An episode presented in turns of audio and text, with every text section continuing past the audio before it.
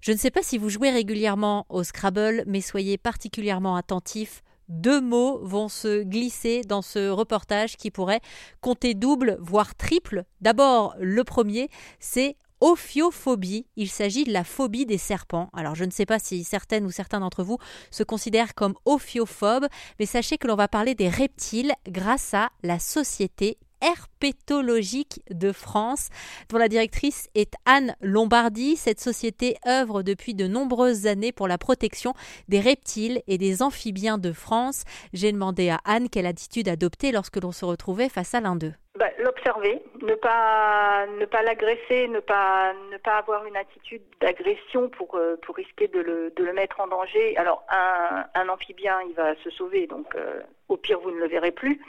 Euh, un, reptile, si je parle par exemple d'un d'un reptile qui peut être d'un serpent qui peut être venimeux, ben lui, si vous le si vous le dérangez vraiment, pourra être dans un comportement de défense et se montrer agressif et donc éventuellement mordre.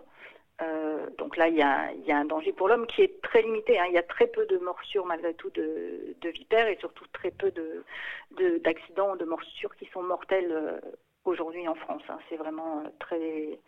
Enfin, la peur de la vipère est exagérée par rapport au danger réel qu'elle représente. Maintenant, ben, quand vous vous promenez dans des endroits où il y a des vipères, vaut mieux avoir des chaussures fermées que des tongs. Ouais, chaussures fermées, moi je fais toujours quelque chose. Alors je ne sais pas si c'est vrai, mais je fais du bruit. On m'a toujours appris ça depuis petite euh, quand ah je ben, marche comme ça.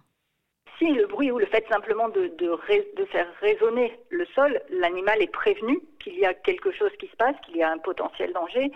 Et comme généralement ce sont des animaux qui sont, euh, qui sont plus craintifs qu'agressifs, ils vont se, se déplacer et se mettre à l'abri.